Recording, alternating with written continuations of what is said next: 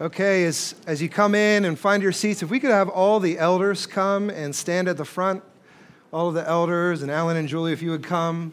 Uh, we're going to commission Brian and Janet this morning as elders, uh, officially on the elders team. So it's wonderful to have them. So, Brian and Janet, you can come. We're going to just take some time to pray. We've gone through a process here uh, with selecting the elders of. of um, kind of giving everybody an opportunity to give input into that, especially our small group leaders and those who serve uh, in Newport Church. We said, hey, you know, we are feeling that Brian and Janet would be a good fit for the elders team. What do you guys think? Give feedback into it, and everyone did. Um, overwhelming uh, wonderful feedback on you guys, obviously. So, uh, and so it's an honor and a privilege today to officially lay hands on you and commission you as a part of the elders team. So, as Newport Church, would you just be willing to stand with us as we pray for them? Because really, this is about uh, them coming onto the team that helps lead, uh, helps Sheree and I lead, and helps lead us as a family uh, together. So, uh, it's wonderful to be able to do this with you guys. Would you come here in the middle and we'll just gather around you? And lay hands on you and commission you. So thank you, Jesus, for this opportunity. You can just extend your hands towards them.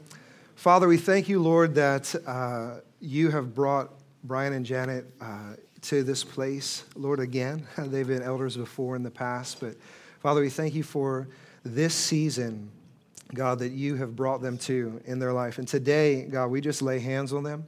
Father, we commission them by the authority and the anointing and the power of the Holy Spirit, Father, for the governmental office of eldership in Newport Church. And Father, we thank you, Lord God, for your word in them, your good word in them. We thank you, Lord, for your spirit upon them and in them. We thank you for wisdom and wise counsel and prophetic insight. In Jesus' name, we thank you, Lord, for new gifts even to be stirred. Father, just another double portion of anointing upon their lives in the name of Jesus Christ. Father, we thank you that they are spiritual parents to many who sit here. Father, we thank you, Lord, that they have sowed faithfully and served faithfully, Father. And so today we honor you in them.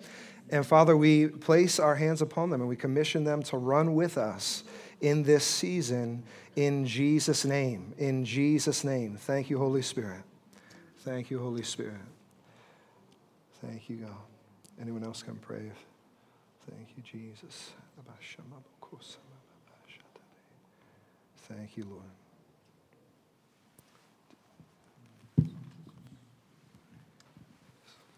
Yes, Lord Jesus, I just um, see both of them as, as, ones that you have given as eyes that see, and they're going to be able to see uh, and impart things to us as an eldership team and to the direction of us as a church. Um, I just pray you grace them with that, um, and uh, they would just walk in the, the, the, anointing to see, to see what is and what is to come. Um. I just see that on their lives and uh, pray for this, the, the grace, the freedom to share, release the anointing that is within them to be a blessing to us as a, as a church. I pray this in your name. Yes, God. Thank you, Jesus. Thank you, Lord. Thank you, Jesus. Amen. Amen. Awesome. Congratulations, guys. Yeah. Let's give them a hand. awesome. Bless you. Yeah. Great. Amen. Exciting things, exciting times. Hallelujah. Turn with me to Psalms chapter 103, uh, verses 1 to 5 is where we're going to start this morning. My name is Merle Shank, one of the pastors here at Newport Church. And I look forward, as I have my entire life, to December. And I'll explain why in a second. But Psalms 103, chapter 103, verses 1 to 5 says this It says, Bless the Lord, O my soul, and all that is within me. Bless his holy name. Bless the Lord, O my soul, and forget not all his benefits, who forgives all your iniquities who heals all your diseases, who redeems your life from the pit, and who crowns you with steadfast love and mercy, who satisfies you with good so that your youth is renewed like the eagles. As Christmas is fast approaching uh, here, um, there is an open invitation, I believe, from heaven to stand in awe of a child, to stand in awe of what Jesus' birth really means for us and for the world at large, to choose to place ourselves in a posture of all. Now, this morning, uh, we're not going to be flipping through any, si- any slides on the screen, so you have to use the Bible that is either on your phone or in your hand as a real book if you still believe in a hardbound Bible, right? In a paper copy, okay? So, uh, but I believe that there's this invitation to stand in the all of Jesus and really to come back to, you know, um, sometimes people ask me, like, oh, how can I get closer to God? And, and I think, you know, really the one aspect of getting closer to God and feeling closer to God is a realization and really looking at what He has done to be close to us because and that kind of takes it out of the realm of like my achievement or my ambition or my what i can do to come close to god. And it brings it into the place of like you know what man this is what he has done to draw near to us to draw near to me and having a revelation of everything that jesus has done to everything he's given up to draw near to us is one of the foundations and bedrocks of us understanding his desire to be close to us and then it's just about like surrender it's about coming to a place of saying, okay, God, wow, that's amazing. And so, as we are in this Christmas season, we're ramping up towards Christmas, there's this invitation to come and really look again at what Jesus has done and what the birth of Christ really means for us and for the world, and to come into the place where we again stand in the awe of a child. So, when we celebrate Christmas, what is it that we're actually celebrating? What is it that we're actually like taking time out of our day to celebrate? And there's a few things I want to talk about here this morning that what you know what we are actually celebrating when we're celebrating Christmas. One is we're celebrating freedom. Two, we're celebrating the supernatural power of God. Three, we are celebrating the prophetic voice of God revealed through generations and through hundreds of years and decades and millennia. We're celebrating God's prophetic voice. We're celebrating for that God has a plan. Tell your neighbor, say, God has a plan. Yeah, He's not just winging it. okay? He has a plan. We are celebrating God's presence with us as Emmanuel, His continual abiding presence and of course, we are celebrating salvation. The plan, of salva- the plan of salvation that God has. So, December was always a month that I looked forward to as a child because both it was the month of my birthday and Christmas, which, if anyone else who has a birthday in December, you realize that that's like uh, both a blessing and sometimes a challenge, where, you know, sometimes it's like, oh, this gift is for you, it's for your birthday and Christmas, right? And and though, you know, the same amount of money was spent, you kind of can kind of feel slighted. But I always looked forward to Christmas as a child. I always looked forward to that time because it was a time of celebration. And I remember the magic and the wonder that I felt on Christmas morning, especially if it snowed. You know, like, wow. I, I remember there was one Christmas that went to bed not expecting it to snow. And I mean, maybe I just didn't know, you know. Uh, because I was pretty young. And then that morning, I, the next morning, I woke up on Christmas morning and I looked outside and there was like two inches of snow. And I was like, no way, it has snowed on Christmas. Ran down, memories of running down the steps into the living room where the gifts were piled high, you know, placed underneath the tree and standing in awe of all the presents and especially the big box. Anyone else ever stand in awe of the big box? Like, I'm sure that big box is mine. And uh, one year it actually was for me, and there was a sled in it, and I was taken outside uh, in my pajamas and placed in that sled and pushed down the hill by some people sitting in this room. So I did not have a fun walk up the hill in my bare feet in the snow. No. it was wonderful. Uh, you know, those, those, those are the wonderful memories, you know, of, of, of Christmas, the things that I love and enjoy, and the sheer excitement of celebration of the day. And now, as a father, uh, witnessing my own children just celebrating and loving uh, the time uh, of Christmas as we come into this time. And last week, Alan preached about, you know, have you lost your wonder? Have, have we lost our wonder in our fast paced society of, you know, a lot of busy things and, you know, there's added holiday stress and all those things. And the challenge was to not lose our wonder. And I actually didn't know he was going to preach about that. And I'd already, you know, felt like the Lord was telling me about, you know, preaching about standing, standing in awe standing in awe of a child. So, just like a hand in glove, it's wonderful to see those messages kind of come together. And so, uh, you know, when we, when we look at what we're celebrating in Christmas, let's, let's really look at those things that I mentioned before. Number one, celebrating freedom.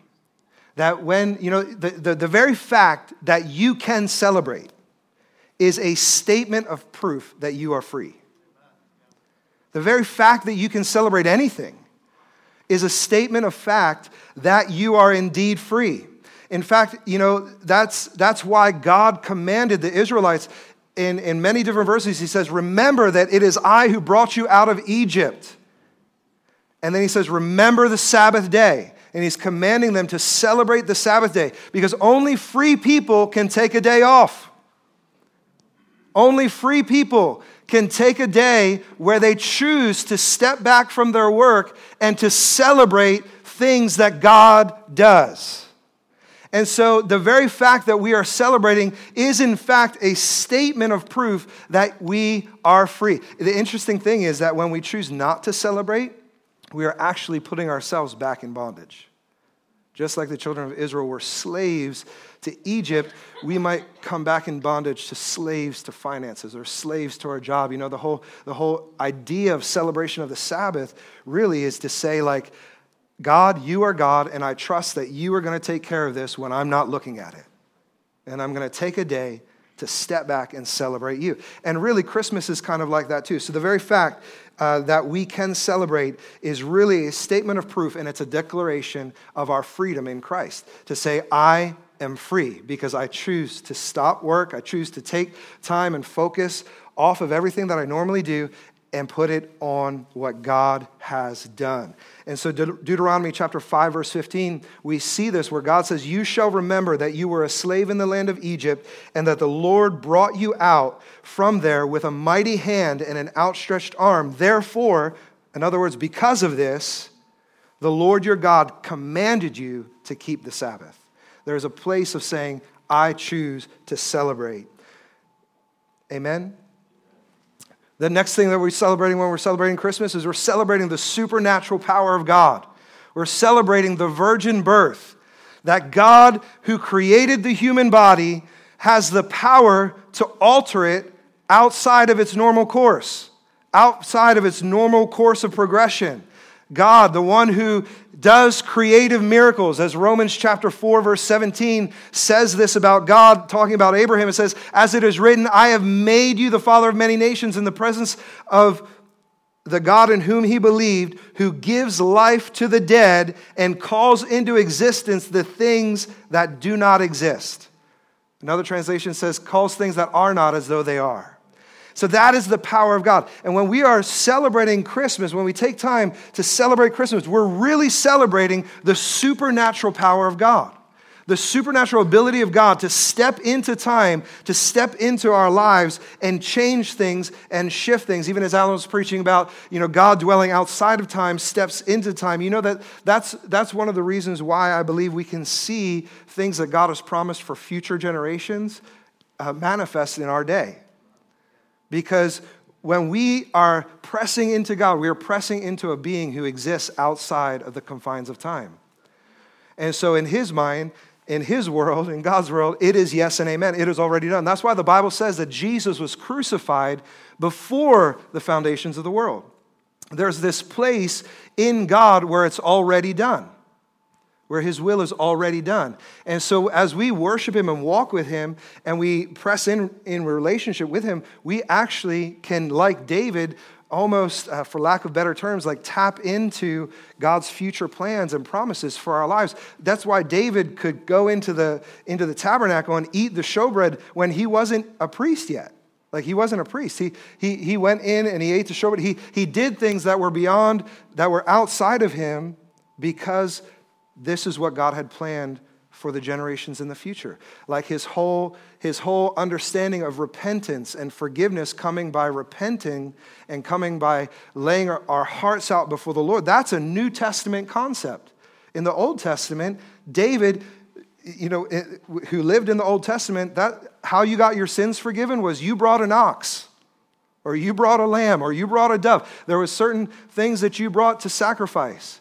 The idea of repentance, that was a New Testament principle. But because it was in God already, because in God there is no time, there's no dispensation of time, Dave was actually able to receive from the future the blessings of the Lord. That blows my mind. I don't understand how it all works, I just know it's true. Yeah? And so when we are celebrating Christmas, we're actually celebrating the supernatural power of God that works outside of our own abilities to understand.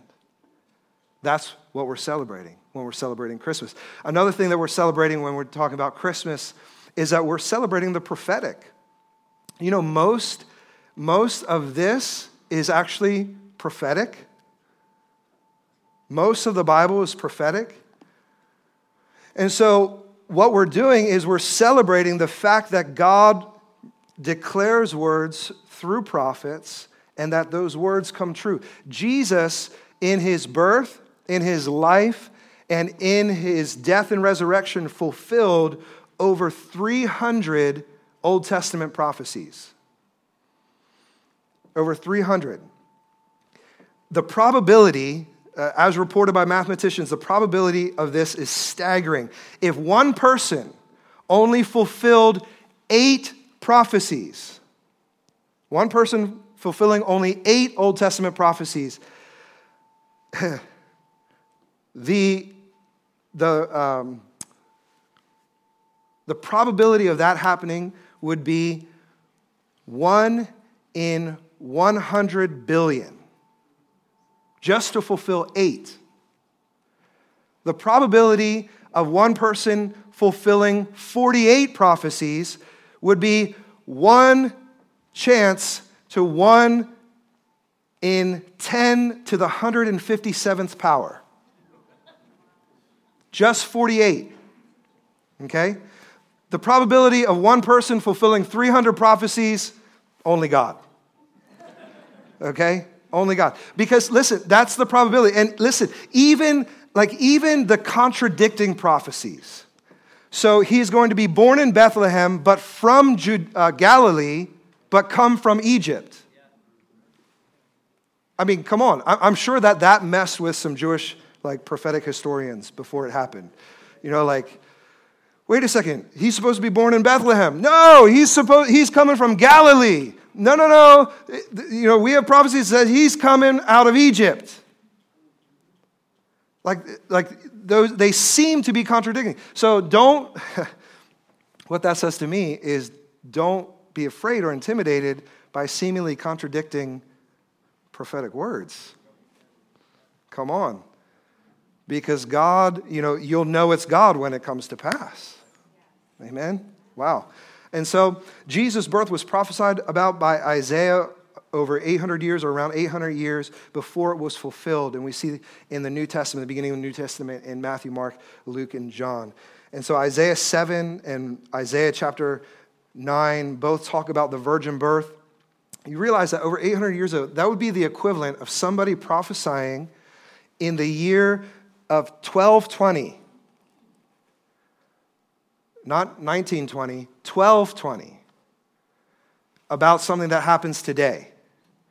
Think about the societal advancements in the last 800 years. Now, okay, maybe it wasn't that, you know, maybe there wasn't that many advancements in the 800 years between Isaiah and Matthew, but still, the fact that the words of somebody in 1220 being relevant and accurate to today is astounding. Okay? That's, that would be what that's like for Jesus fulfilling in the New Testament what Isaiah prophesied about and a lot of the other Old Testament prophets. All right? And so You know, in the idea of seemingly contradictory prophetic words all lining up with uh, accuracy and perfection in Christ just blows my mind. And maybe my mind is easily blown, but that's like, okay? So when we're celebrating Christmas, what else are we celebrating? We're celebrating that God has a plan, that He has this overarching plan that overarches all the chaos of the world, overarches all the chaos of like the world full of sin, that no matter what is happening there, God has this overarching plan that will be fulfilled. How do we see that?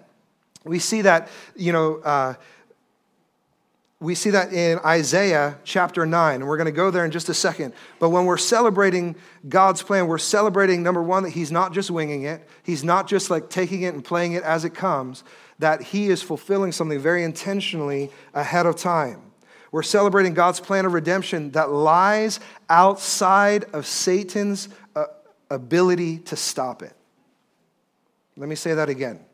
We're celebrating that God's plan for redemption lies outside of the scope of Satan's ability to stop it. Man, God's plan lies outside of Satan's ability to stop it. And that's true for your life. That's true for my life. You know, a friend of mine says, he says, you know, God has the ability to play, to be playing chess on like 100,000 different chessboards and winning every game. You know, like God already had a plan. We see it in Genesis chapter 3, verse 15, when he's dealing with Eve, when Eve sinned, and he comes in and he, he curses the serpent. And he says, Listen, you, you will bruise the, the seed of the woman, you will bruise his head or his heel, but he will crush your head. That the seed of the woman was going to crush Satan's head. Way back, you know, when, uh, when, when Eve sinned, God already had the plan. He already had the plan. It's like,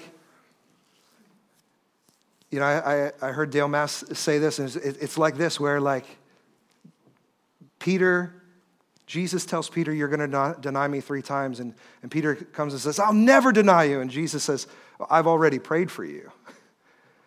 like he's already past that. Like, like he already knew he was going to deny him, and he already knew that he already prayed for him for when he would be restored. Like Jesus already knew that. He was already, he was already in the future seeing it. And that's kind of how it is with uh, his plan for salvation and his plan to see Christ come. And the amazing thing is that God used the most vulnerable strategy against the most wicked force.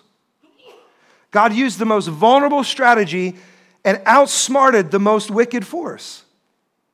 That's amazing to me in Isaiah chapter 9, let's go there. Isaiah chapter 9, we're going to start reading in verse 2. And turn with me if you have uh, your Bibles with you. So we see that God references his plan back in Genesis 3, verse 15, uh, when he's talking and he says to the, uh, to the serpent that the seed of the woman is going to crush your head. Isaiah chapter 9, we see this in verse 2. It says, The people who walked in darkness have seen a great light.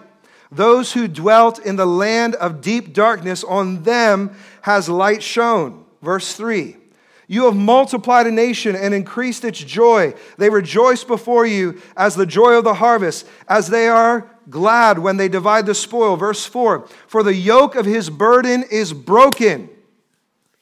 Sorry, the yoke of his burden and the staff of his shoulder and the rod of his oppressor have been broken as on the day of Midian. Now, the day of Midian is a reference to Gideon. It just happens that they rhyme.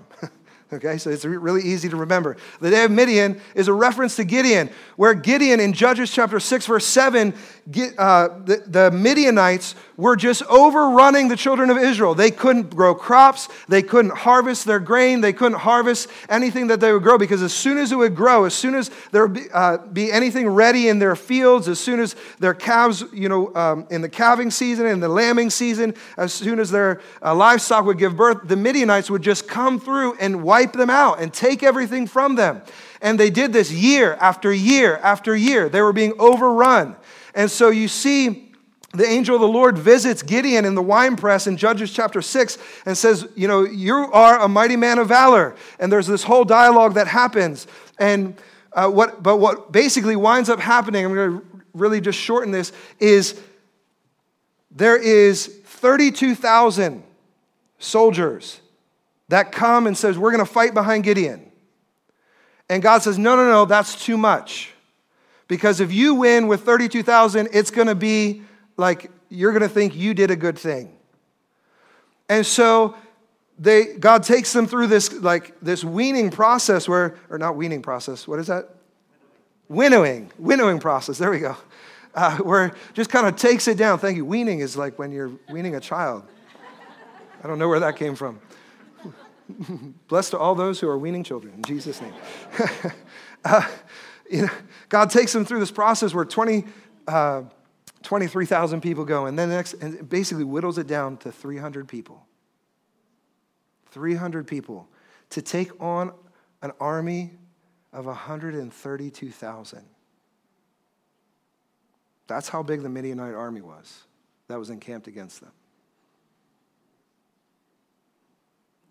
Again, and this is what this is referencing in Isaiah chapter 9 that God is going to use the most vulnerable strategy to defeat the enemy. That God can do more with his little finger than Satan can with his, the hordes of hell. Isn't that amazing? Like, that's what we're celebrating when we celebrate Christmas that God, into the world full of chaos and, and, and full of sin, and, and where Satan has overrun and been overrunning people and been overrunning the children of Israel. I mean, just in the natural, the children of Israel were being dominated by the Roman uh, military. They were being dominated by uh, you know, the Roman centurions and, and the, the military that was inhabitant in their lands. And, and Isaiah, you know, he prophesies about the political climate that Jesus is going to come into. And he, he you know, He comes in the most vulnerable form that any person could ever come. Isn't that amazing? Like if he came in power, it would be like a power struggle between God and Satan. God's like, oh no, we don't need to do that. Like, I, we got this. If you're going through battles in your life, battles in your faith, battles in your family, I want to tell you today that God has got this. God has got this. And He can do more with His little finger with you and with your heart of devotion, just like we read about in Psalms 103 Bless the Lord, O my soul, with my whole heart, bless His holy name. Forget not all of His benefits. Sometimes it's easy to forget. You know, He can do more with His little finger in your heart of devotion than the enemy can do against you. Amen. I don't know, that was for somebody here. Isaiah chapter 9 continues to go on, you know, and so we see that God uses the most vulnerable strategy 300 men against the, the, the over 100,000 Midianite soldiers, and God brings victory. Isaiah 9, verse 5 For every boot of the trampling warrior in the, in the battle turmoil, and every garment rolled in blood will be burned for fuel fire. Verse 6 For unto us a child is born.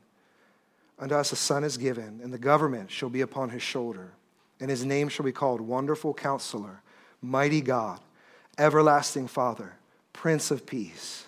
Of the increase of his government and peace, there will be no end. On the throne of David and over his kingdom to establish it and uphold it with justice and with righteousness. So we see that Isaiah prophesying about the political climate of when Jesus would be born, that it would be similar to the climate of when uh, Gideon was functioning. And Gideon goes through this whole, this whole thing of like, I'm the youngest of my family. My family's, or my clan is the smallest of our tribe. Like, there's nothing. And, and God's like, I, I, no worries. I, I can use that. You know, I can use that. And so, you know, you see this whole thing that Satan, the amazing thing is that Satan never understood God's plan. He never understood God's plan. 1 Corinthians chapter 2 verse 8 says that none of the rulers of this age understood this, for if they had, they would not have crucified the Lord of glory. So they understood who Jesus was, but they thought they were winning a victory in crucifying him. And really, they were just playing into God's hand. That's what we're celebrating when we celebrate Christmas. Another thing that we're celebrating when we celebrate Christmas is we're celebrating God as Emmanuel, his continual abiding presence. Jesus says this in John chapter 15, verse 4. He says, Abide in me, and I will abide in you. Abide in me, and I in you. As a branch cannot bear fruit by itself unless it abides in the vine, neither can you unless you abide in me. Verse 5 says, I am the vine, and you are the branches. Whoever abides in me and I in him, he is that which bears much fruit. For apart from me, you can do nothing. We're celebrating the fact that Jesus has brought the Holy Spirit, has sent the Holy Spirit from the Father to you and I, his ever abiding presence. We're celebrating the fact that no matter what you're going through, no matter if you're eating Christmas spam or Christmas ham, you know, like no matter what you're going through, God's presence is with you. Amen? That his ever abiding presence. There's this place of saying, God, I have enough because I have you. I have enough because I have you. We're celebrating that God, I, I love the fact that, that Jesus was born into a stable. And, and what that tells you, I mean, have you ever been in a stable? You know what's in a stable? You know what in particular is in a stable that makes it smell like a stable? All right? And to me, that just says that God is not afraid to step into our mess. Like, He's not afraid to be Emmanuel and just step in to the messy places of our lives, the, the, the, areas that need sorted out, that need His order, that need His government. He is not afraid to step into our mess. He's, he's, that's, that's not like a, a challenge for Him. That's not a challenge, and it signifies His heart. God is not afraid to interject himself into the life of sinful people and bring his holiness. He is not afraid of my worst mistakes. He's not afraid of your worst mistakes. In fact, that's why he came. That's why he came. Amen. Man, that's what we're celebrating when we can humble ourselves and say, man, it, you know, there's nothing that God has given me that I deserve. It's all His grace. It's all His favorites. It's all because of His goodness, not my goodness. Amen. And so I can imagine what it was like to stand around the manger that night with all the animals there, Joseph and Mary, and probably, I mean, I know we have this idealized picture of like Joseph and Mary being destitute and all alone. You know, the Bible doesn't say that. I mean, they were going to Joseph's hometown and Joseph's family was probably all there. So, standing around Mary was probably all of Joseph's family as well as the shepherds. It says there was no room. For, uh, yeah, I don't want to. Okay. don't want to destroy the nativities. says there was no room for them in the inn. That word inn is the same as like the upper room when Jesus met with his disciples, and there was two-story houses, and the top was the upper room. That's where you would meet together as a family, and the bottom is where you kept all the animals. So there was no room for them in the inn in the upper room, and so they had to be down in the stable. Anyway, there's no children here, so I can say that, right? there, yeah. And so, you know, the, the, the fact that we think, oh, that Mary and Joseph were somehow alone, destitute, out by themselves is, is actually probably just, it's probably not true. I mean, it, it, it's a could be, but it's probably not true in the fact that, I mean, if you know Eastern culture, like, you cram into the house. It doesn't matter if there's room or not, you are there. You know, like, come, everyone, you're part of the family, come on! You know? And so Jesus was born into that environment. Jesus was born into a loving environment, a family around him, probably and of animals around him and animal poop around him as well. You know, and the shepherds come and they are high off like an angelic visitation, like the, the sky just exploded for them. And so there's this realization that God is doing something. We don't know what, but God is doing something. Like, this is crazy. This is amazing that God is doing something. And that's what we celebrate when we're celebrating Christmas is that God who steps into our lives, who steps into our messes, who's not afraid to step into our messes, he's doing something. And we might not always know what it is, but he is busy. You know that song that we sing that even when I can't see it, you're working. Even when I can't feel it, you're working. You never stop. You never stop working. You never stop. You never stop working. So if I, I would love that this message would encourage somebody and say, you know, I don't know what you're facing. I don't know what you're up against, but I know that God, who is the one who is able to make all things work together for our good, the one who is able to be with us in the fire, like Shadrach, Meshach, and Abednego, the one who is able to cause his plan from thousands of years to come to pass, no matter what the enemy tries to do to stop it. He is the one who is with us in this season. And he is the one who we are celebrating in this season. And he invites us to come like the family and the shepherds and the animals, I guess, and stand in awe of a child born in a stable, wrapped in swaddling clothes and laying in a manger. The joy of heaven, God's perfect plan of redemption. The Bible talks about receiving Jesus as a child. So, this is a play on words. You see what I did there? Standing in the awe of a child, where we stand in awe of a child,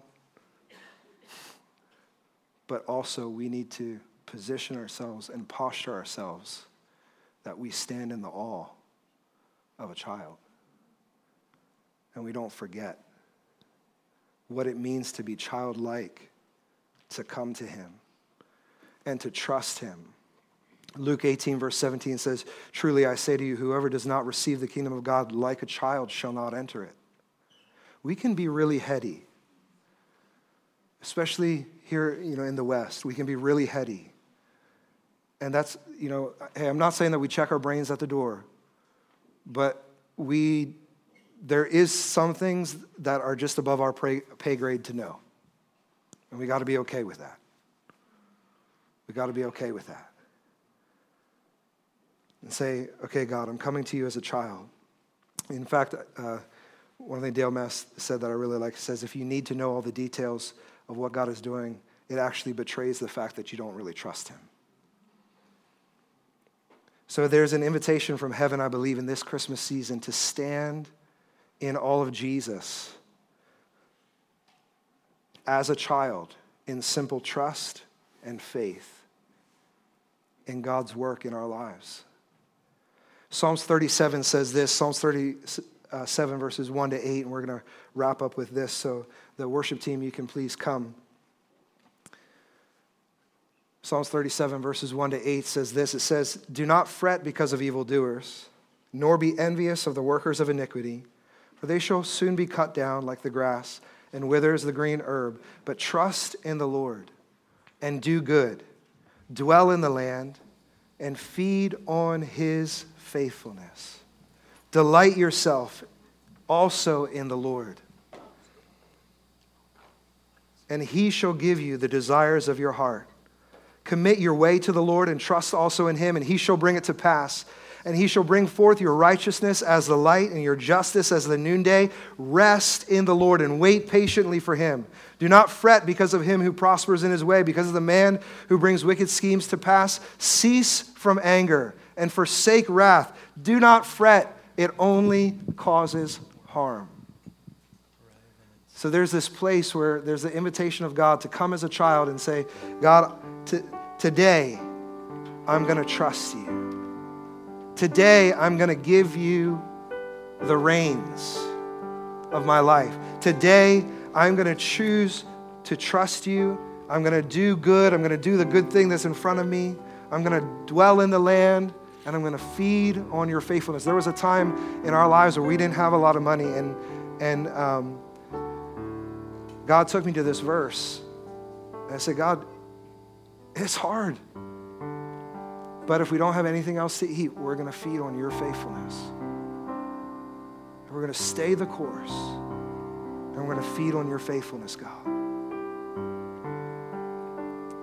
And that sustained us in that time. It goes on and says, Commit your way to the Lord, trust also in Him. He will bring it to pass. If you know, if anything else, when we celebrate Christmas, we're celebrating God's ability to bring his plans to pass. Come on. We're celebrating God's ability, God's power to bring his plans to pass. The fact that the, the enemy cannot frustrate it to the point where it doesn't happen. Amen. We just got to be able to, to, to run with God in this and say, God, hey, I don't know how you're going to do it, but I'm yours. I'm yours. And so there's an invitation in the coming of standing in awe of a child for this Christmas season. Say, God, I trust you again. I trust you again. I'm yours. If you're here and you've never given your life to Jesus Christ, or you're watching online and you've never given your life to Jesus Christ, and it's been a real hurdle for you to lay down your own will, your own mind, and, and say, like, God, I, I, don't understand it, but I trust you. That's been a real hurdle for you. There's an invitation from God for you today to come and lay your life down in His hands. So, God, I don't know how it's going to work out, but I know that you're good and I know that I can trust you. Can we stand together this morning? So, this Christmas, as Psalms 37 invites us here verses 1 through 8, that it invites us to stop, to pause. You know, we talked about celebrating, and only free people can celebrate. Stop. Take time to pause and to consider. Take time to listen to His voice, His voice through His word, His voice through other people, His voice in times of prayer. Take time to listen. So stop, pause, listen, and then stand in awe. And really, that's the foundation of worship, is that we stand in awe of Him, saying, God, you're greater than I. You're greater than I even understand. You're greater than I even understand. So if you're here today and you've never given your life to Jesus, I just want to share the gospel very briefly. Basically, the gospel is this that God created the world, he created everything in the world, and it was good. It worked together seamlessly and beautifully, it worked together in purpose and destiny that He created, and mankind was created in His image. Mankind served in purpose and destiny, Adam and Eve. And then one day, Satan led a rebellion against God. The Bible says that pride was found in Satan's heart. You know, maybe that's why God chooses humility to conquer Satan. You know, the 300 of Gideon's army, the, the little baby in a manger, the humility of that to conquer this being who was full of pride. It's amazing. The gospel is this that Satan led a rebellion against God, who reigned over everything. And mankind chose to obey Satan, was deceived and chose to obey Satan. Because of that, sin entered the world. Sin entered the world and death entered the world. But God didn't want to leave it that way. Through various times and through various people, He prophesies about He's going to come and He's going to bring a way of redemption, a way to have relationship back with him again. And he sent Jesus as a baby in a manger grew up for 33 years and then paid the price on the cross for all sin, for your sin, for my sin, because none of us can be good enough. The Bible says that anything that we try, our righteousness is as filthy rags.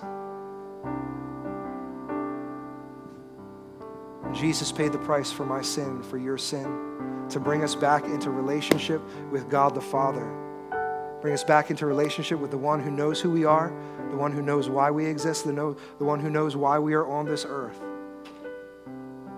And he gives us his spirit. But we must make him king. Just as he was reigning in the beginning, we must allow him to reign over us today.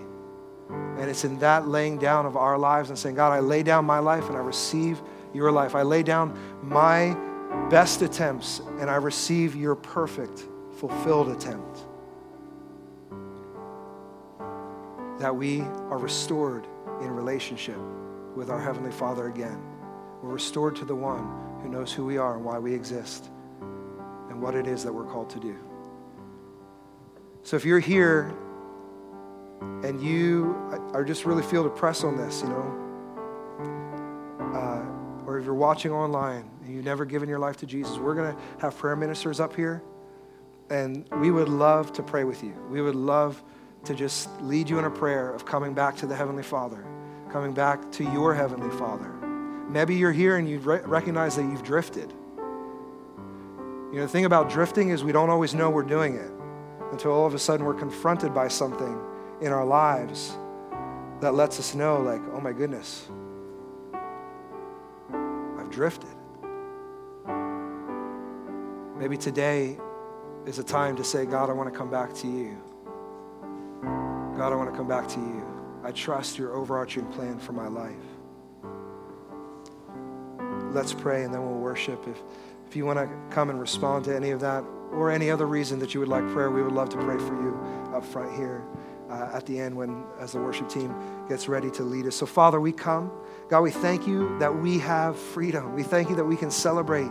God, we thank you that we can trust your plan. We thank you that we can look at all that you have done and stand amazed, God, at your brilliance. Stand amazed at your power. Stand amazed at all that you have done and your heart for us. And Father, this Christmas season, we thank you that we can come to you and we can celebrate with our family and friends. And Father, we can come and celebrate with you most of all.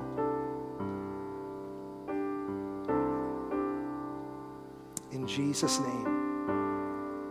In Jesus' name. Amen. The last thing I just feel impressed to say is that don't miss what Jesus has come to give us. So, in this season of standing in awe of, you know, a baby in a manger and all of these things, don't miss the very fact, you know, the, the real way to celebrate that is to live out everything that Jesus has come to bring us. Amen? Amen. So, God bless you. Have a powerful week. We turn over to the worship team.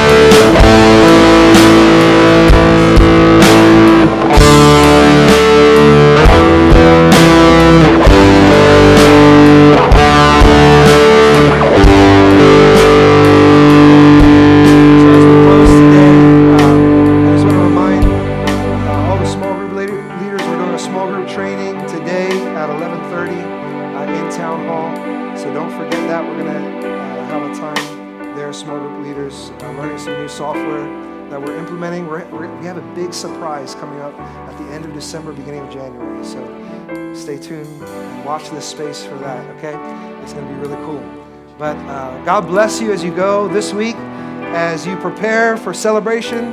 Uh, for some of you who have your Christmas shopping done, amen. God bless you. For those of you who haven't started yet, you probably should start soon. All right. and God bless you. Have a powerful week, and we'll see you next Sunday.